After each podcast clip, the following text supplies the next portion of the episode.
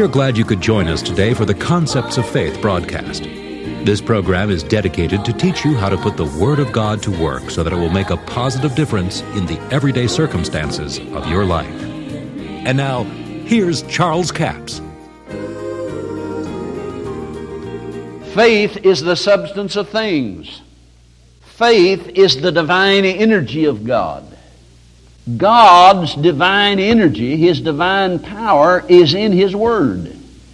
His Word is filled with faith. When you get God's Word in you, you'll have faith. But now, how could you have faith in healing or physical health if you didn't know that God had already given it to you? It may be yours, but you may not know about it, so you don't enter into it. So, by the exceeding great and precious promises, He hath given unto us all things, so that we could be partakers of His divine nature. In other words, we don't have to operate on the beggarly elements of the world. We can be partakers of the divine nature. The eternal power of God is in His Word. That Word is given to us in promise form. The promises of God is the source of all that God has given. Now catch this because this is important to you. The Word of God is filled with faith. Paul says, faith cometh by hearing, and hearing by the Word of God. Now, if you receive faith by hearing the Word of God, God's Word must be filled with faith. Because if there wasn't any faith in it, you couldn't receive faith by hearing it. Now, remember, I said faith is a divine energy of God. We could use several definitions for faith, but personally, that's the one I like the best. Faith is a substance of things. It is the divine energy that God has stored in that Word.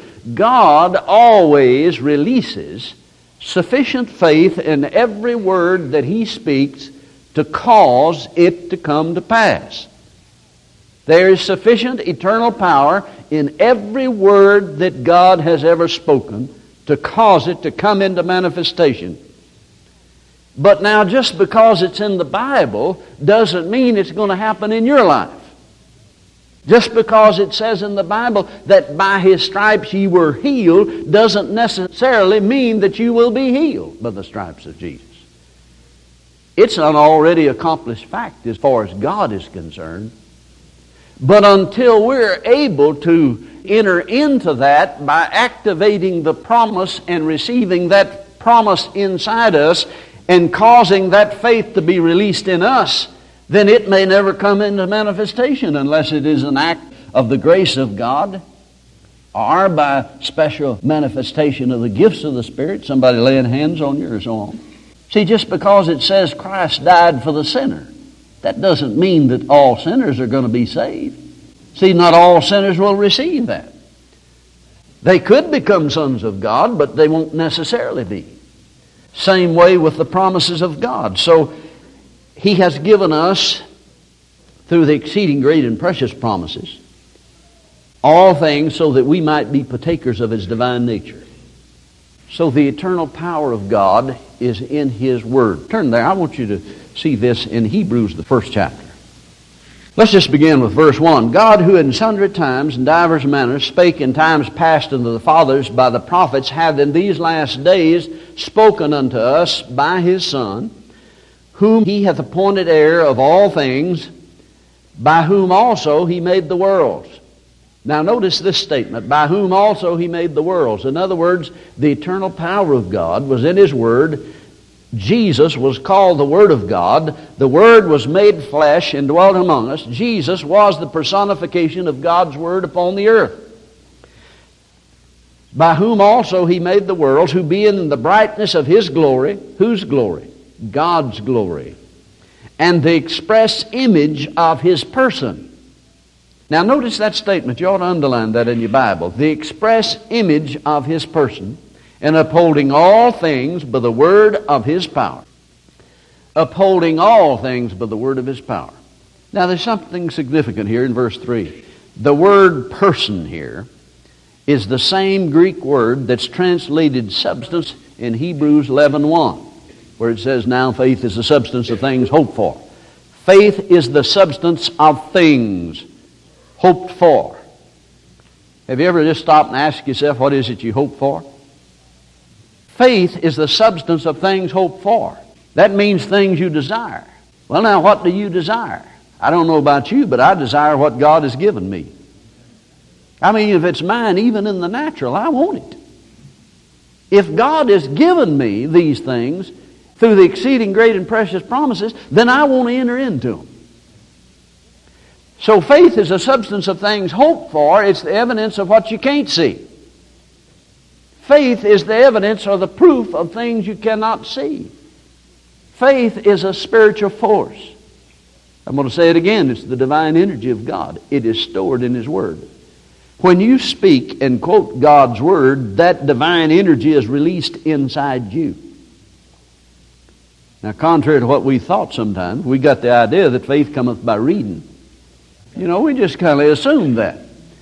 It didn't say that. It said faith cometh by hearing. Now, if you go back and read the 10th chapter of Romans, you'll find out what the Apostle Paul was driving at all the time.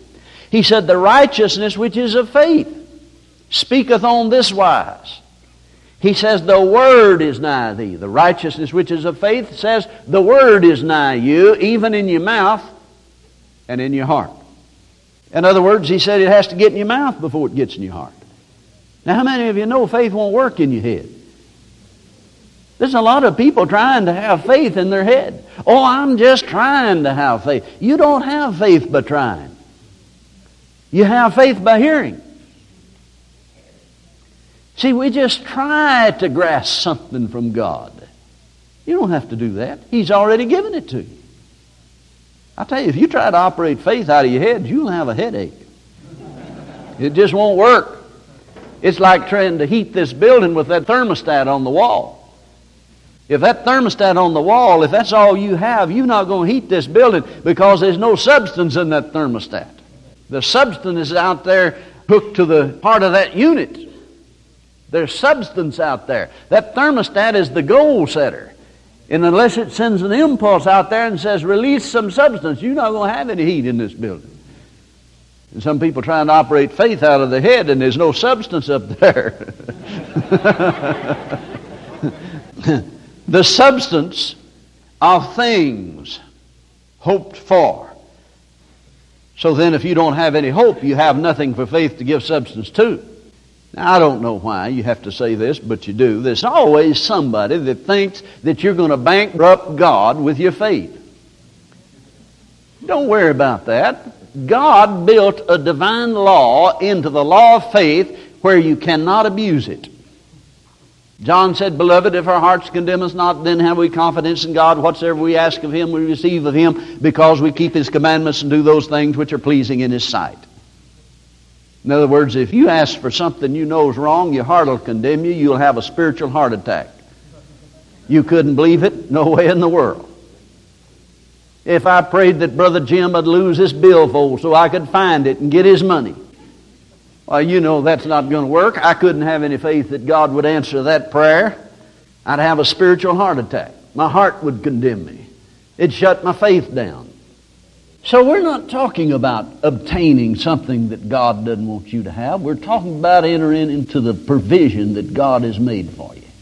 See, the Apostle Paul said it this way. Our preaching to you, he said, me and Silvanus, when we came to you, said we didn't preach you yea and nay, he said it was yes and amen. He said all the promises of God are yes and amen.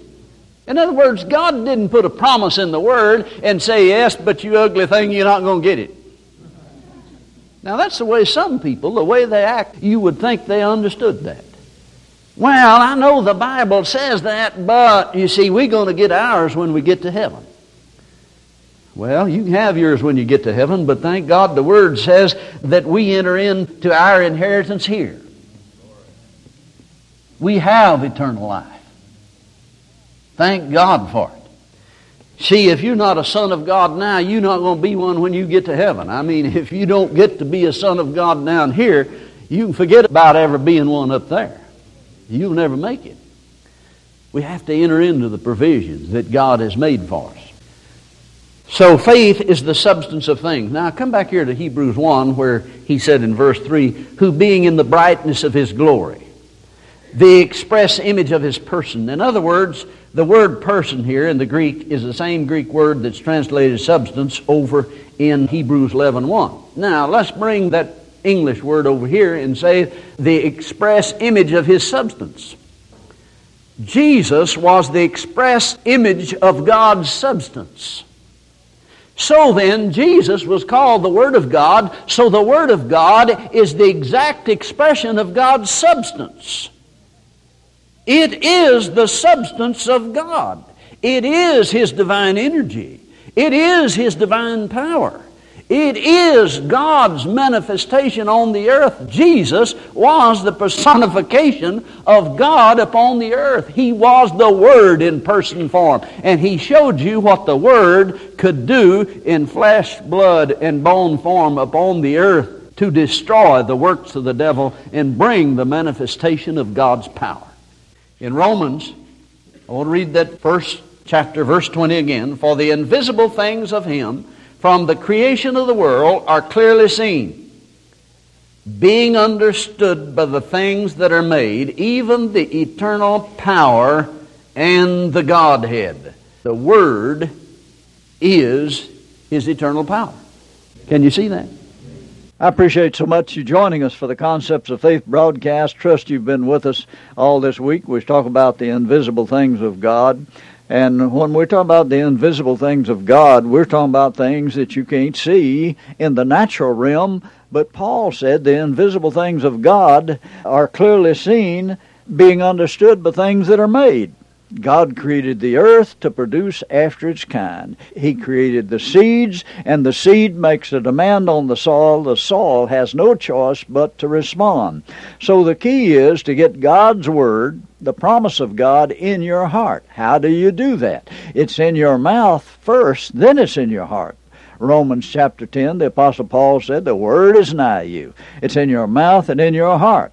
Then over in verse 17, he says, So then, faith cometh by hearing, and hearing by the Word of God. And of course, faith is a substance of things hoped for. It's the evidence of things you can't see. So we're talking about changing the seen, shaping the unseen by the invisible things of God.